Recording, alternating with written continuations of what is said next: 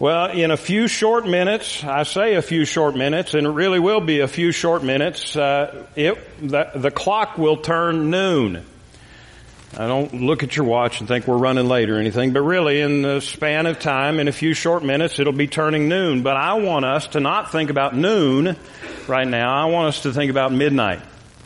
You know, midnight is the farthest time of the day that you can get away from noon. Midnight is that time in the deepest part of the night. As we sit here in the comfort, as we sit here in the calm and in the serenity and in the peace of this place right before it turns noon, sometimes it might be hard to think about midnight. But I want us to reflect on midnight.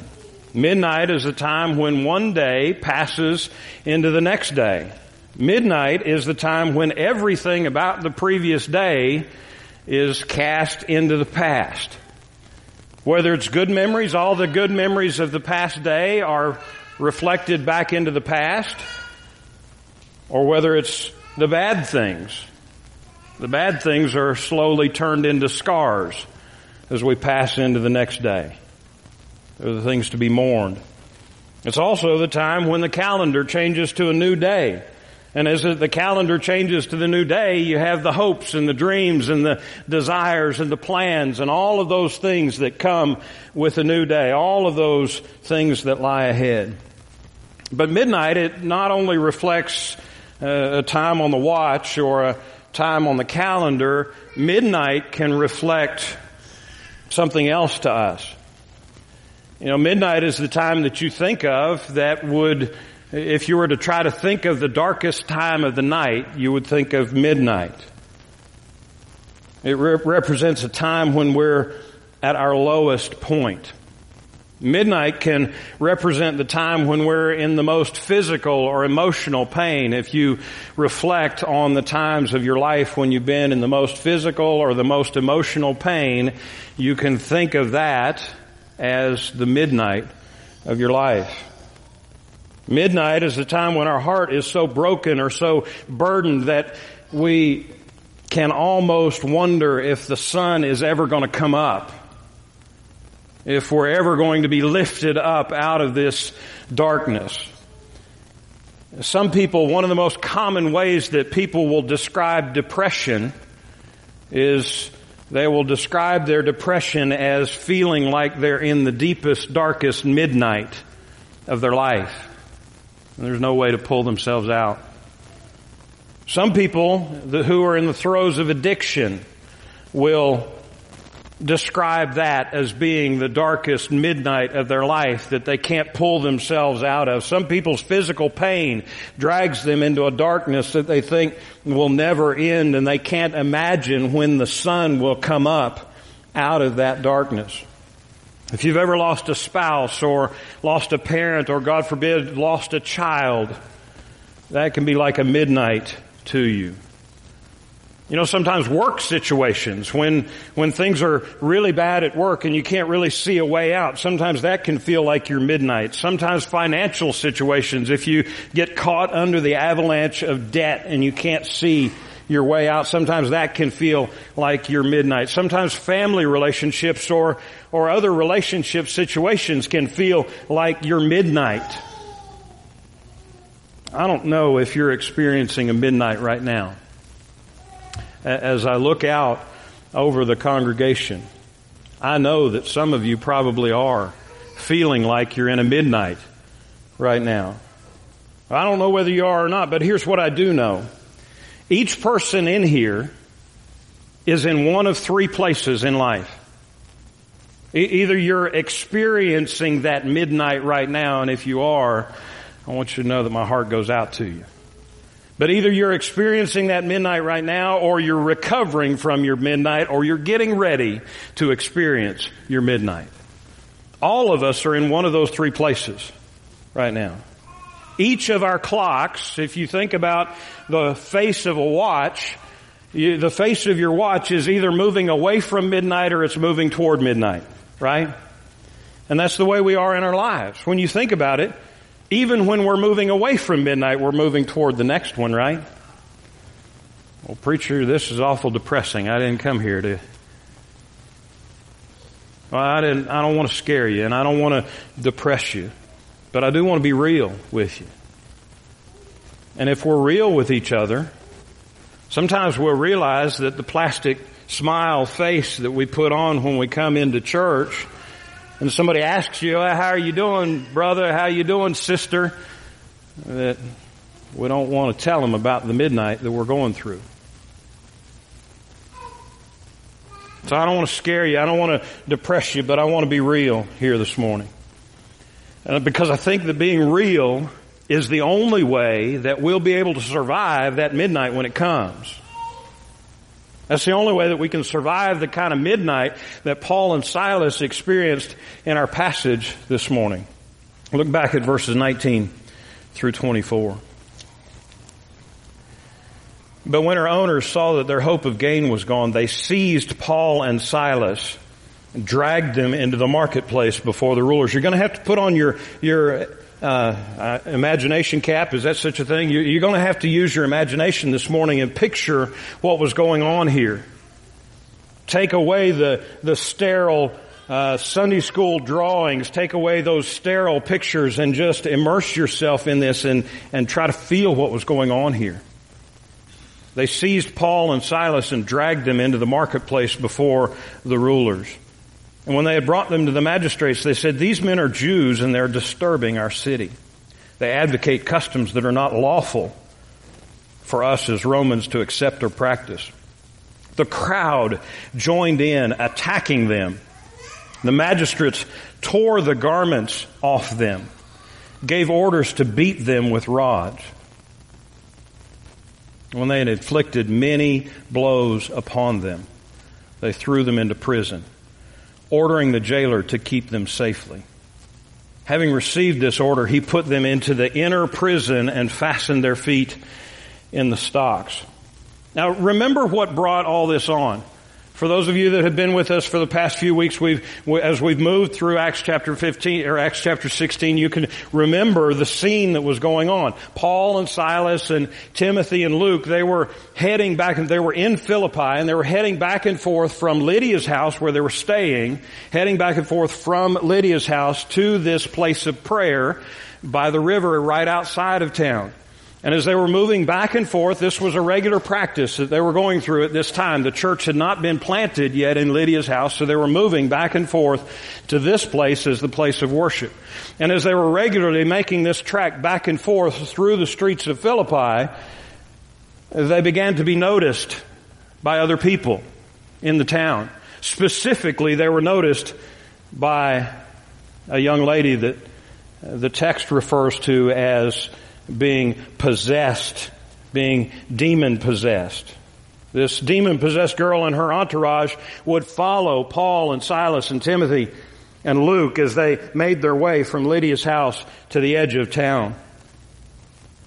And as they were following them, this demon possessed, this spirit possessed lady who was a fortune teller would, would give testimony as to who Paul and Silas and Timothy and Luke were.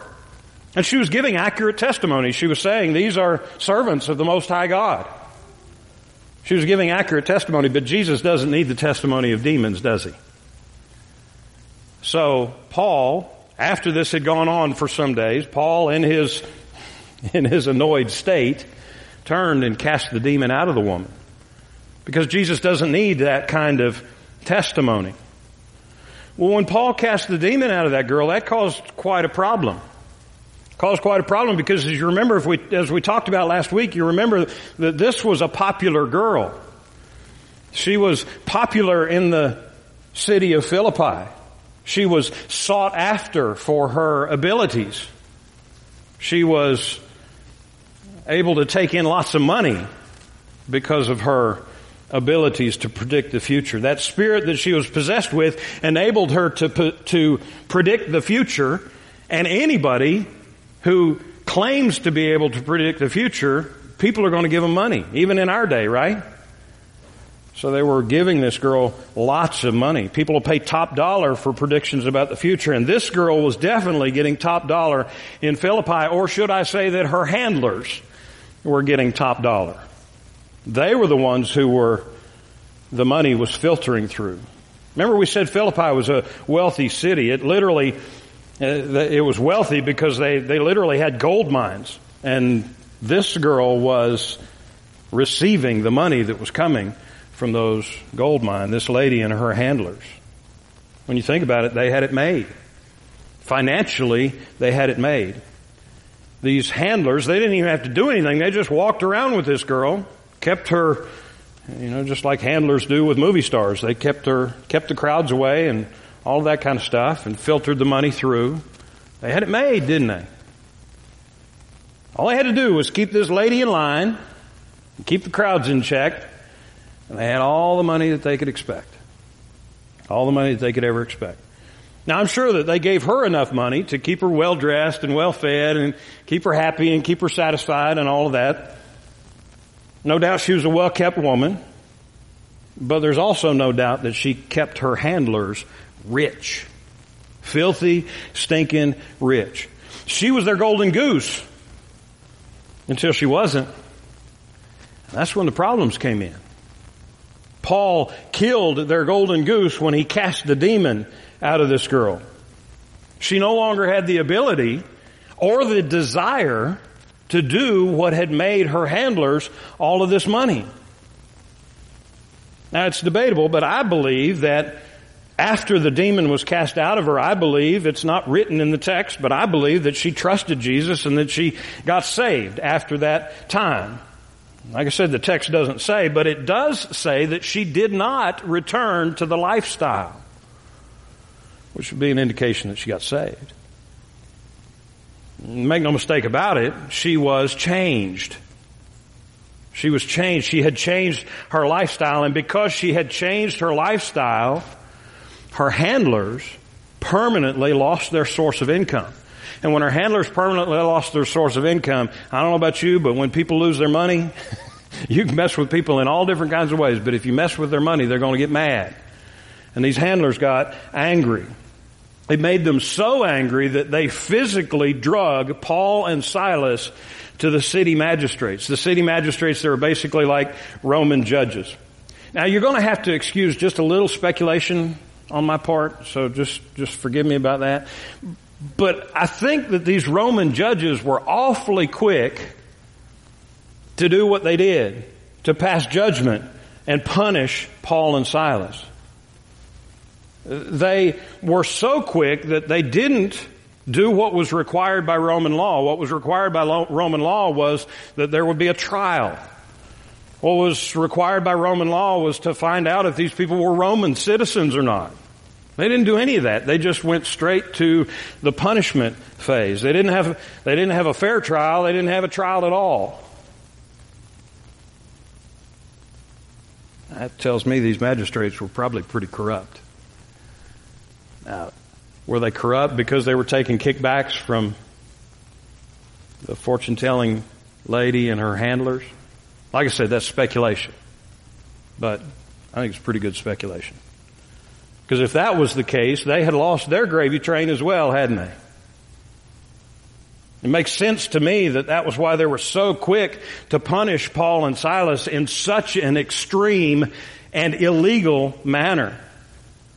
It was illegal because there was no trial. It was illegal because Paul and Silas were both Roman citizens. And Roman citizens were not allowed to be flogged. The illegal punishment was very extreme. You think about this punishment that they went through. First thing that happened was they were humiliated. They were humiliated because they were in the middle of this crowd. They were stripped of their clothing. And then they flogged them. These, these police, lictors was what they were called. They, they would carry bundles of rods, these rods that were tied together. And these rods actually, ironically, were a symbol of justice. Kind of like we view the scales as a symbol of justice. These rods were a symbol of justice, but these symbols of justice were used to flog Paul and Silas. Now, if you've studied or if you've heard about through different teachings or whatever, you've, you probably heard that the Jews would only allow somebody to be beaten up to 39 times. Uh, because anything after that they would say would be extreme. Well, I'd say, you know, getting a whip taken to you anytime is pretty extreme. But they said, the Jews said 39 times is the limit. Romans didn't have such law. The Romans would just beat you until the magistrate said, okay, that's enough. So we don't know how many times that Paul and Silas were beaten with these rods, but you can guarantee it was probably until they were almost unrecognizable. The lictors would have beaten them till the magistrates told them to quit. And then on top of that, here's the crowd. That sadistic crowd is cheering on the lictors with every lash. Well, after a period of time, we don't know how long, the magistrates and the crowd, they finally got their fill of bloodlust, so they took their limp and broken and beaten bodies and threw them into prison and gave the jailer these special orders. The, they told the jailer, they said, you are to keep them safely. That doesn't mean to keep them safe from harm. It means to keep them secure to the point that the jailer was to guard them with his very own life. Now they'd probably heard rumors about how these Christians were hard to keep in jail. You remember the stories earlier on in Acts about how how angels would let Peter out of the prison. They'd probably heard these stories about how Christians were hard to keep in jail. So they gave the specific instructions to keep him, guard these men with your life. So the jailer took it upon himself to put them in the most secure part of the prison. These Roman prisons, they typically had three parts to them.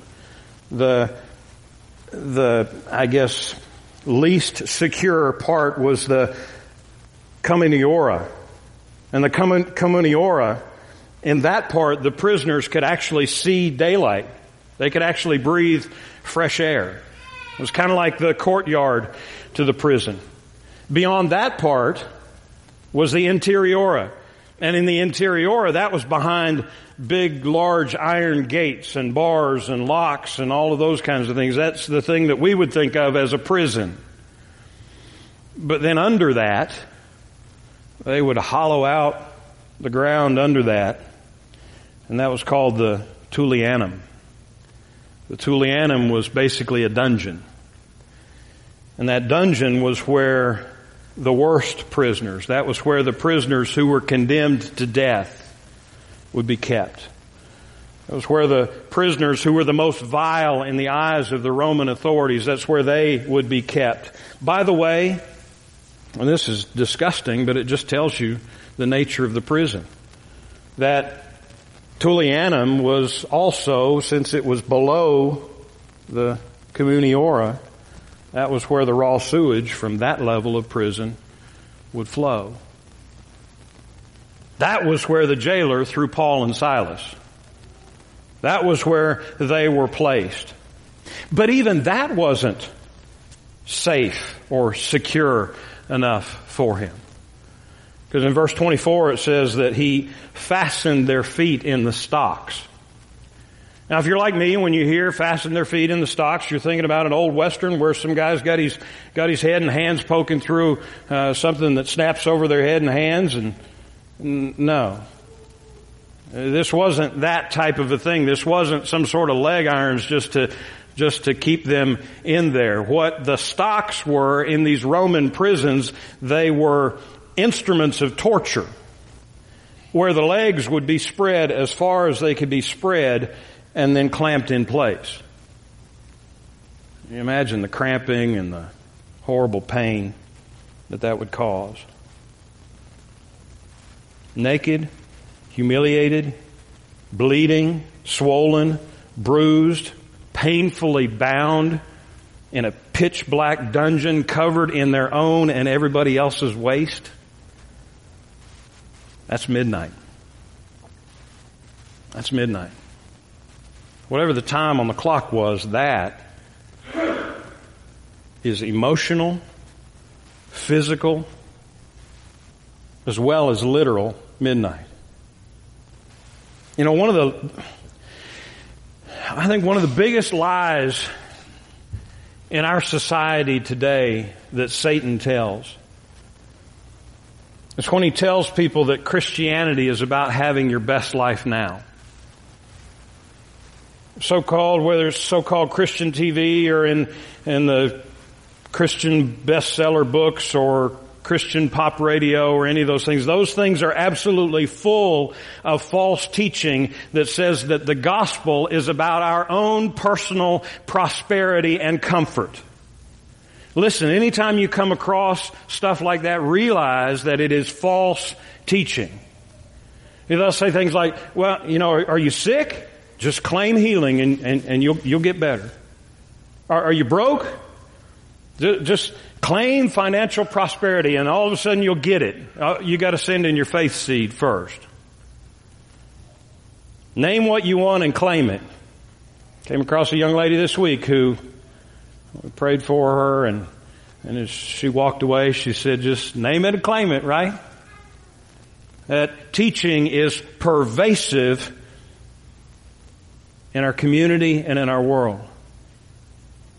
I, I think the worst lie that that is told tells us that suffering is some sort of an anomaly for believers. They tell you that if you're suffering or you're having these kinds of difficulties, they'll tell you that it's due to your lack of faith. That's a lie from the pits of hell, folks. If you're a believer, Jesus promised that you'll suffer. Jesus said, if anyone wishes to come after me, he must deny himself, deny himself, and take up his cross, follow me. He also said, whoever does not carry his own cross and come after me cannot be my disciples. In John 15, Jesus said, if the world hates you, know that it has hated me before it hated you. And then in 2 Timothy chapter 3 verse 12, the apostle Paul said, indeed, all who desire, how many? All who desire to live a godly life in Christ Jesus will be persecuted. Listen to me, no matter what Joel Osteen or Joyce Meyer or any of those other people will say, you are not promised prosperity in this life. You and I are promised suffering in this life. Our prosperity, oh, we are promised prosperity. Amen? We're not promised prosperity here. Our prosperity is when one day we will come face to face with the one who is our treasure. Jesus. That's when our prosperity comes. Our freedom from sickness and pain and depression and fear and hurt will come when we see Him. Until then, we walk by faith and not by sight. Until then, our eyes are going to see sadness until then, our eyes are going to see hurt. Until then, our eyes are going to see trouble. Until then, our eyes are going to see persecution. Until then, our eyes are going to see suffering. Until then, our eyes will see the dark of midnight. Just like Paul and Silas's eyes saw the dark of midnight. But praise God, when our midnight comes, by the power of His Holy Spirit living in us, He gives us the strength and the grace and the mercy to endure that time. Look at verses 25 and 26. About midnight, Paul and Silas were praying and singing hymns to God, and the prisoners were listening to them. Suddenly there was a great earthquake so that the foundations of the prison were shaken, and immediately all the doors were open and everyone's bonds were unfastened, were loosened. Here's the reality. You and I, we're going to suffer in this life. We already said it before. Your midnight is either here now or it's on, it's on its way. You just need to ask yourself, how are you going to respond to the midnight you're in or the midnight that's coming? How are you going to respond? How are you going to suffer well when the time comes? Well, if you're going to suffer well, you need to have the right source and you need to have the right song. Verse 25 says that Paul and Silas were praying and singing to whom? You're quiet. It says Paul and Silas were singing to whom? They were singing to God, right? They were singing to God. See, this wasn't some sort of foxhole conversion. You ever heard of foxhole conversions? Foxhole conversions are the one, are the ones that when somebody's in all kinds of trouble or when they're experiencing their midnight, they, they say things like, God, if you're up there, God, if you, if you hear me, God, if you get me out of here, then this is what I'm going to do for you. Now this wasn't some sort of foxhole conversion type of thing. This wasn't some sort of a way to manipulate and finagle a, a get out of jail free card from a friend of a friend. No, they were singing and praying to one who they intimately knew, who they loved and trusted. Now what were they praying for? What songs were they singing? I don't know. The text doesn't say. The text doesn't say because what they were praying and the songs that they were singing were far less important than the God that they were praying and singing to because of the relationship that they already had with Him. The reason that Paul and Silas could sing and pray at midnight was because they already knew the God that they were singing and praying to. They already had a relationship with God through His only begotten Son, Jesus Christ. Listen, I don't, I don't care what kind of midnight you're going through or what you're going to go through. You have a friend in Jesus that sticks closer than a brother. In other words, if you trusted Jesus as your Lord and Master and Savior, He has promised that you will never, ever, ever be alone. Jesus says, has told us that He will never forsake us. He will never leave us. Jesus is the source and strength that you need to make it through your midnight. Not only do you need the right source, you need the right song. As I said, the, the text doesn't tell us what song they were singing, but just because it was, it said that they were singing hymns, don't picture the idea that they, you know, had their good Baptist hymnal out there and, and were singing something out of the Baptist hymnal. What they were singing was they were singing songs that were already in their head and already in their heart. I'm sure that they sang the Psalms. But I'm also sure that they were singing newer songs as well. When you read Paul's letters, you realize that Paul many times quoted what many scholars say were songs that were sung by the early church. Songs that were drafted and sung by the early church. We've got a good idea that Philippians 2 and that Colossians 1, that parts of those chapters were songs that Paul was quoting. Now, as much as I love, you know, old blues and Muddy Waters, B.B. King and, and the Crossroad, all of that, as much as I love old blues, you can guarantee one thing. You can guarantee that Paul and Silas were not sitting there in prison singing the blues. They weren't singing Johnny Cash. Well, maybe when they got out they were. But while they were in prison, they weren't singing Johnny Cash. Once again, it matters less what songs they were singing than to whom and how they were singing those songs. Notice that they weren't singing inside their heads, were they? They were lifting their voices from the deepest, darkest stench of the pit of that dungeon. They were lifting the, their voices from that pit of despair. They were singing loud enough that the other prisoners could hear them. I imagine that they were singing loud enough that the jailer could also hear them as well. Notice that they were also singing together. Two voices singing together sound better than one, don't they? When you hear, like when I sit up on this front row here and I can hear you as the congregation singing behind me, I can't tell you how that lifts my spirits as I get ready to preach the word to you. So when we sing with each other, especially at midnight, When you have the right source and when you have the right song, it not only benefits you, but it strengthens other believers as well. Don't you think, why do you think that God put Paul and Silas together in prison? Instead of just having Paul there by himself or Silas there by himself. God, God knew that they needed each other. Don't you think Paul's singing strengthened Silas? Don't you think that Silas's singing strengthened Paul?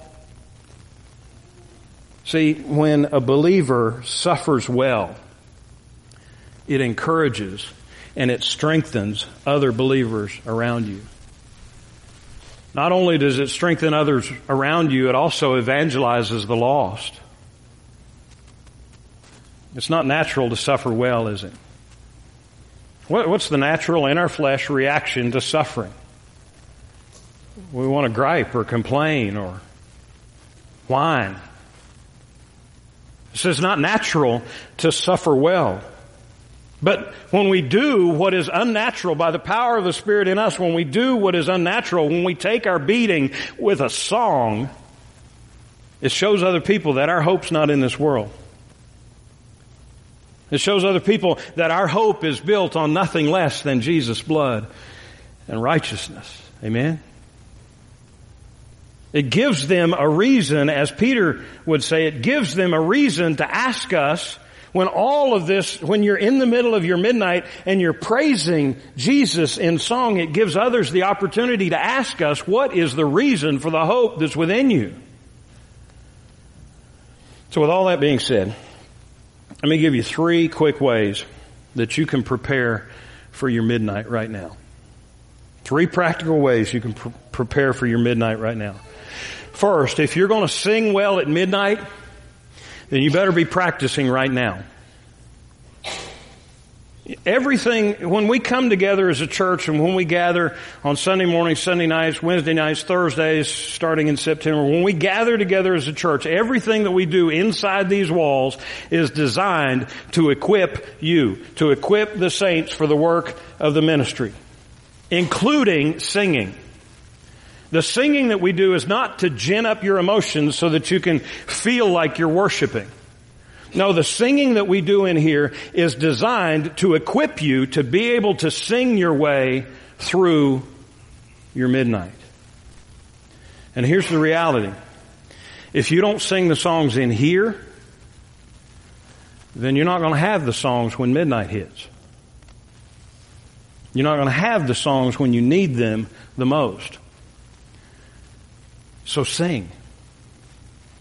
Sing. Even if you can't sing.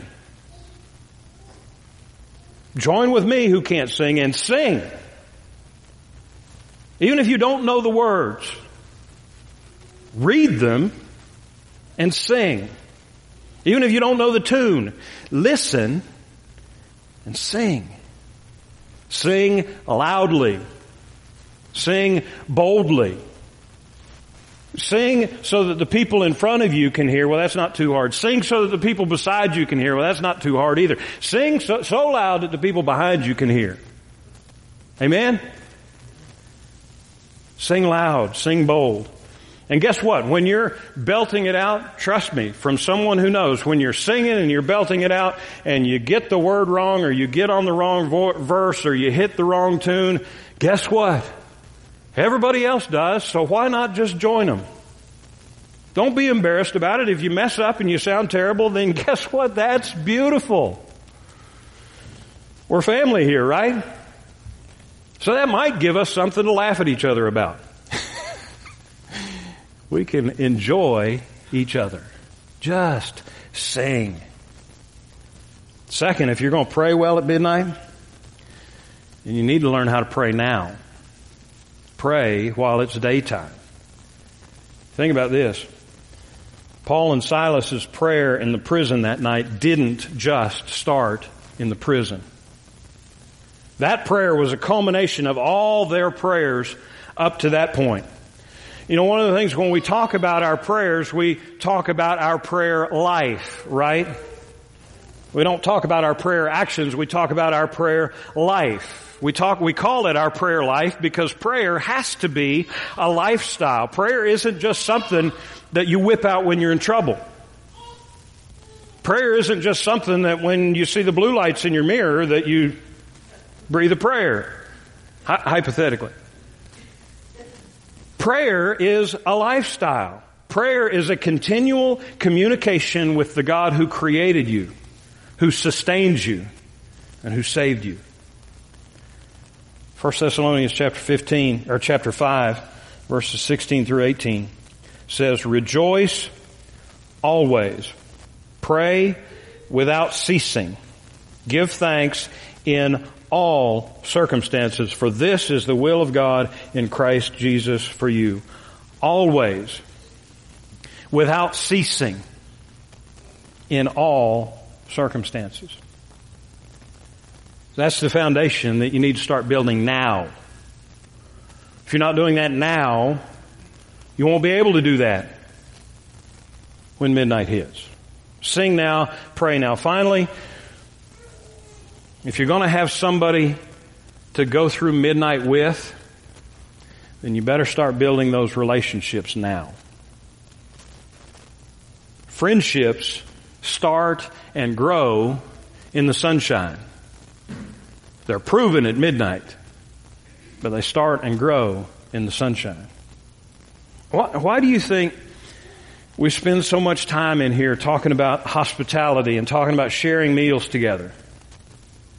We do that because this corporate worship time, I love our Sunday morning corporate worship time. I love our Sunday evening time when we can dig a little bit deeper in the Word. I love our Wednesday evening prayer times. I love our Thursday night worship times. I love those times when we gather together corporately. But listen, when we gather together corporately, everybody's facing in one direction and one or two or however many people are facing in the other direction. And when you're all facing in this direction, it's very difficult to build relationships with each other.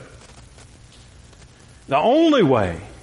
See, once again, this is for our equipping. We're being equipped so that we can leave out of here and so that we can build relationships with each other.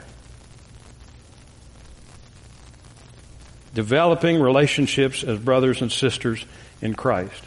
We call each other brothers and sisters, don't we? Do we act like it? Now, if you fight with your brothers and sisters, just discard that. But do we really act like the family that we claim to be? Family relationships are built outside of the walls, outside of the corporate gathering. Forensically, if Jesus has saved you, you are part of the family. But relationally, it takes effort on our part. It takes effort to develop and grow those relationships. So what do you need to do now?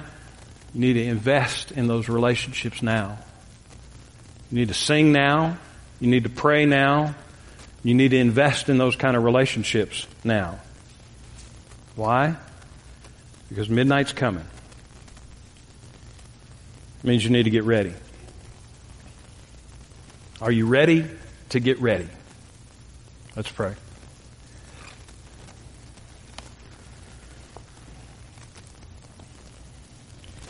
Father, so often when we see things like we just read about Paul and Silas in prison and persecution, and we sit here in the middle of a nice, cool, and comfortable facility in a peaceful community with really no worries about government officials coming in and hauling us off to jail. Father, it can seem so academic. But suffering is not academic. And Father, I don't know how you've called each of us in here into or through suffering. Whether it's through sickness, Father, whether it's through uh, family troubles, whether it's through work problems, whether whatever the situation, whatever the suffering is. Father, I know that you've called us to suffer well.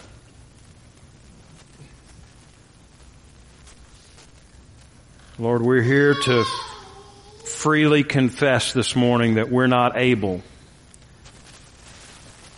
to do that. We're not able to make it through our midnights. So, Father, we humbly come before you right now and say we desperately need you.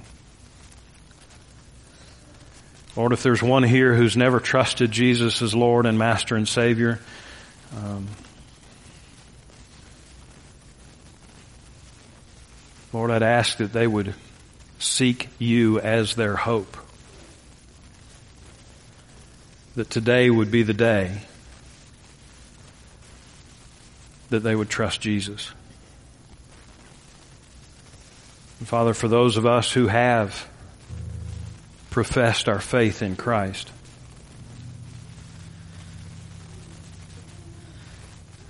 Lord, would your Spirit empower us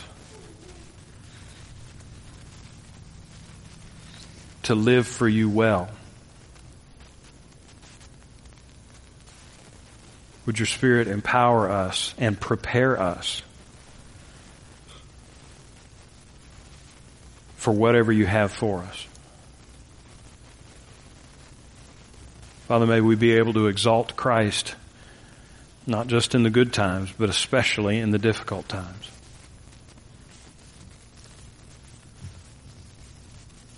Father, however you need to deal with hearts, we trust your Spirit to do the work that only you can do. So, Father, this time is yours and we commit it to you. In Jesus' precious name, amen.